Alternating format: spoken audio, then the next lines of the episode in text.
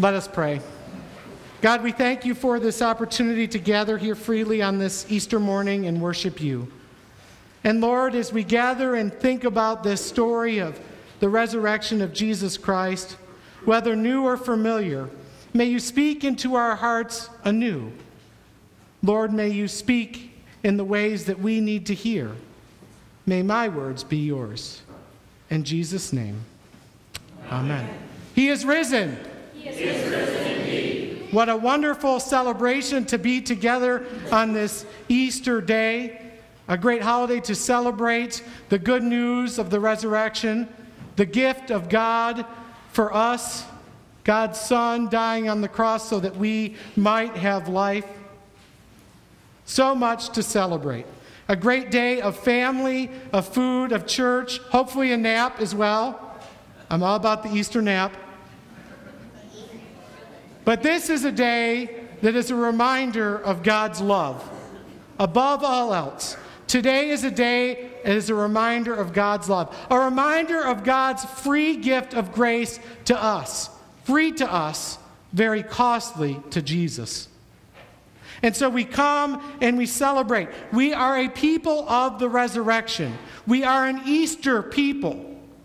This is something worth celebrating. It means that we have new life in Jesus Christ. Not only is Easter the most powerful story in the history of the world, not only does it mean that we are saved from our sins, but it means that we are promised new life, not just once, not just on Easter, but over and over again. You see, I believe in the resurrection. I believe in new life. Easter is not just a good story, a nice story, another holiday, a reason to eat with family. That's good. A reason to nap, also good. It's not just one of those days to make an appearance at church or one of those days to dress up or close our store. It's so much more. You see, Easter is real. Easter is real. Easter is powerful. Easter is historical. Easter is biblical. It's a gift. But most of all, Easter is personal. It's for us, for each and every one of us. Whether you've lived through more Easters than you can count and heard the story more times than you count, or whether the story is new and fresh to you. You see, it's more than a story. It demands a response from us. What Jesus has done, the power and the gift of his death, the power of his resurrection, it demands a response from us. I believe in the resurrection. I believe in new life. The question I often ask myself on Easter, besides why am I getting up so early in the morning, is Easter, now what? Jesus is raised from the dead. Now what? Because there's more. The story doesn't end here. In a lot of ways, I think the story just beginning. The resurrection. Now what? I want to share a story uh, with you, a story that I think is fitting for Easter as we think about resurrection and new life, a, a God story, a story of someone I've known, I, I can't remember how long, and their experience. He grew up in a small community, kind of like Garrett, a smaller area with what would be a relatively normal and happy life. Normal is relative, right? We all know that. But relatively normal, healthy, happy life. Married parents, a, a good family, not certainly not wealthy, but certainly not poor. Was able to have what they needed, got good grades, didn't get into much trouble. But you see, there's always more to the story, isn't there? Because deep within this person were deep struggles, deep pain. We've all experienced struggle and pain in our life. And growing up for him, there was a lot of deep struggle and pain as he describes pain of rejection, pain of self esteem challenges, issues with self worth, self hatred, feeling rejected, feeling lonely, feeling as though that he could never fit in. There was never a place to belong. Yearning for acceptance, never having acceptance. And so he struggled, whether it was with friends or with weight or with attitude or with isolation. He struggled. So many struggles, so many challenges. But most of all, the challenges were on the inside. And the challenges were so rooted in just a, a lack of relationship, a, a loneliness, a, a, need for acceptance, a, a need for a place to fit in. And so he would search and search, never being able to quite find that place, never quite being able to fit in. And then, somewhere around his seventh grade year, he found a, a, group of friends, older friends, high school kids, these friends that would finally accept him, would, would uh, let him be a part of their group. And he was thrilled, excited that he could find a place to belong. And so, do whatever it takes to be a part of this group. And even though they were sometimes mean to him, picked on him, they, they accepted him, they welcomed him in. And so he readily engaged in all sorts of stuff with them. And they weren't choices that were good choices. It started small with a little lying here and a little stealing there, some smoking. Then, you know, middle of seventh grade year, turned to partying regularly with these high school kids, some, some alcohol. The stealing increased, the risky behavior increased more and more drinking, more and more challenges, more and more potentially criminal behavior. And none of it seemed to work. He had the acceptance of the group, he finally had the friends, but the, the inside was still struggling. The pain was still there. It hadn't worked, it hadn't solved the problem, it hadn't numbed the pain. And so he continued to struggle with self hatred and continued to struggle with self worth, with suicide, with all these other challenges as the behavior got worse and worse. Soon he was into drugs, and by the freshman year of high school, he was selling drugs in this community. You understand, living in a small community, these things are known, not to his parents, but these things are known. And so this reputation had built. And the pain didn't go away. Maybe there was some fun here and there, there was some numbing here and there, but he talks about the pain seemed just as deep. Maybe it was a little bit different, but it was still there. It was still hard. It was still painful. There was still rejection. It didn't work. Now, having a reputation in a small community that people were of, there were folks in the high school that would stay away, folks that would get in trouble with him, and there were folks that would try and fix him. There were these girls that would always try and invite him to their youth group and say, Come to youth group, as if they didn't understand that these two things were incompatible. That his behavior and issues didn't go with God and the church and youth group. But he was a high school boy, and they were high school girls. And so eventually, he gave in and he said, This God thing is not for me, but I can go, I can sit in the back and not say anything and, and put up with it and pretend to have a good time, and then these girls will like me. High school boy, right? You've been one, you've known one, you've had one, okay? We all try to forget with good reason, repressed memory. And he started going to these meetings and he sort of enjoyed himself, but he kept a distance. He didn't really listen much during the God thing because that wasn't for him. God didn't matter. God could not possibly love him. God could not want anything to do with him, certainly with his behaviors. And he didn't want to lose those friends. But then he started to hear about this summer camp deal. And he thought, I've always wanted to go to camp, but I'm not so sure I want to go to a God camp. You know, might be like a cult. They might trap me there and keep me there and brainwash me and never bring me back. But it was those cute girls asking over and over again, high school boy, And so finally he gave in and he went to camp and he was ready to put up with the God stuff, ready to put on the good face and have fun because at camp there would certainly be even more high school girls. And so he went to camp. But something happened. Something happened as he heard this gospel message, this Easter message, this message of this Jesus who wasn't so bad, this message of Jesus who loved and accepted him, this message of Jesus who died on the cross for his sins, this Jesus that loved him enough to do that. This, this God of the universe who accepted and loved him without condition, wanted to be in relationship with him. He started to hear that story, and something a light bulb turned on. Maybe you've had those moments in your life, whether a big one like this or little ones or medium ones along the way. And he realized that this was the very thing he'd been looking for all along this unconditional love and acceptance, this place to belong, this Jesus. And he couldn't help but want it. He couldn't help but respond. You see, Easter demands out of us a response.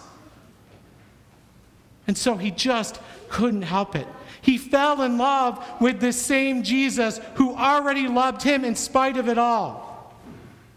And so, one moment during that week, he decided that he wanted this. He wanted this new life that Jesus promised. He wanted this Jesus. He wanted to be in relationship with this God that loved him no matter what. And so he embraced it. And going home, I think, as he would say, he hoped for a much better life, but it was hard. It took a while to figure out how to follow this Jesus, and we're all still figuring it out, right? It took a while to figure out how to follow those, this Jesus and the things that had mattered most, the things that were stable, like family and even these friends and some other things, they all of a sudden started to fall apart. The things that were still and had been good all along fell apart around him. It was a time of deep suffering that we experienced suffering. And these friends of his, this only group of people he had, they didn't really uh, embrace this new thing to say. It really wasn't a fit. And old habits, we all know how habits die slow and hard. They form awfully quick, right? And it took time. But with the help of others, he persisted over and over again, seeking to follow this Jesus, seeking to figure it out, to find this new life. He fell so in love with Jesus, he started telling other people about Jesus, those that would listen and those that wouldn't. Those that knew his reputation, which was everybody, right? Small town. Those that didn't like him and stayed away from him. Those that he'd even done business with. Started to minister to those folks, started to reach out to those folks. And to this day, continues to seek to follow Jesus with all that he has. You see, I believe in the resurrection. I believe in new life. I believe it because of the scriptures. I believe it because of the evidence. I believe it because of Jesus. I believe it because I have seen people transformed over and over again in little ways, in big ways, in everything in between. People who knew nothing about God, people who grew up in the church and knew a lot about God, people who thought they knew a lot about God but didn't. I've seen this transformation. I believe in the resurrection. I believe in new life. Easter is not just a story, it is not just a story. Easter is an invitation and a promise. It's an invitation to be in relationship with the God of the universe who loves and accepts us no matter what, without condition, a free gift. It's also a promise. It's a promise of new life, not just once, no matter what the circumstances, but new life over and over again. If you've been following Jesus for 50 years, you can have new life in Jesus every day. And we all have something in our lives that we would love to be new. I believe in the resurrection, I believe in new life. Partially because of this story. I think it's a good story. It's God's story. But really, the real reason I believe in resurrection and new life is because this is my story. I've experienced that transformation in Jesus. I've encountered the Christ who made and continues to make all things new. We all can have that new relationship with Jesus, that deeper relationship with Jesus. I don't know where I would be had that not happened. I can't begin to imagine where I would be had that not happened. It's funny, though, how people react to that when they find out what I do for a living, especially those that have known me in my past. Recently, when I randomly ended up on national television on the Super Bowl, 82,000 people, and there's my face. All of a sudden, all these people from my past start coming out of the woodwork because they see me on TV. And they find out what they do. You can imagine their response. Some of it is not church worthy, in fact. But that's Jesus. Jesus is full of surprises. Jesus doesn't stop pursuing us. Jesus doesn't stop loving us. That's the great news of Easter. That's the great news of the resurrection. Jesus conquered death so that we can have life. And you're never going to convince me otherwise. And my hope for everyone, no matter how long or what kind of view or relationship they have with Jesus, is that they can experience that transformation over and over again. Resurrection, now what? We look at this verse in Luke, it gives us a picture of what's next. Then Jesus said to them all, Whoever wants to be my disciple must deny themselves and take up their cross daily and follow me. You see, following Jesus is a choice. Trusting and believing in Jesus is a choice, and it's not a one time choice, folks. And there's more to it. It says must. It's not a suggestion. Deny ourselves. Let go of our needs. Let go of our selfish ambition. Let go of those things that are not of God. Let go of those things that make us comfortable.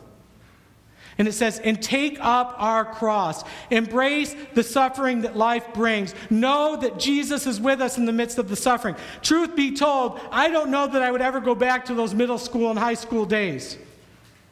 But I don't regret it for one second because God redeemed it. God made it new. God wrote a better story. But better yet, it says, take up our cross. But the next word I think is the hardest word in the verse daily. That this following Jesus is a daily deal, it's a daily choice. Some days are easier than others. I promise. And follow me. Follow this Jesus. Follow this Jesus who conquered sin and death, who rose, not just for a good story, not just for a ticket to heaven, but that we could have new life over and over again. And truth be told, that's all, that's what we all want. That's what we all need, no matter how good, bad, or indifferent life might be. That's the power of Easter. We are called to follow this Jesus who died for us. We are called to embrace and celebrate this power of Easter. I believe in the resurrection and I believe in new life. Not just today, but every day. Not just for me, but for everyone. Not just for people in the church. Not just for people who really believe or who it's easy. Everyone. Jesus died for everyone. And if it was just me, Jesus still would have died. That blows my mind. We can have a relationship with this Jesus. We can have a relationship with the God of the universe, the one who saved us all, the one who loves us, the only one who loves us without condition, without fail, without fault, in spite of it all. The one who wants to love us, wants to change us, wants to transform us, and wants to make our life new. Because he is risen we can embrace new life. And I'm telling you, in my short little tiny existence so far, I've seen it over and over again in the expected ways and unexpected ways. Certainly in my own life. I still laugh when I look back at it. Others really laugh when they look back at it, like the town police officer. But this is the Jesus we follow. This is the Jesus we celebrate today, the one who can make all things new. Embrace that love, embrace that grace, celebrate the resurrection. Grab a hold of this new life that Jesus has for each and every one of us. Let's pray. God, we thank you for Easter and the Easter story, for the story that you have written in our lives and continue to write in our lives, for the way that resurrection, the death and resurrection of Jesus, not only saves us, but offers us the gift of relationship with Jesus, offers us the gift of new life. No matter what our past, present, no matter the circumstances. And we thank you, God, that you are with us, that you will continue to love us unconditionally as you have in the past, as you do in this moment, and as you will in the future. Help us to celebrate and embrace that gift. It's in the name of that same Jesus we pray. Amen.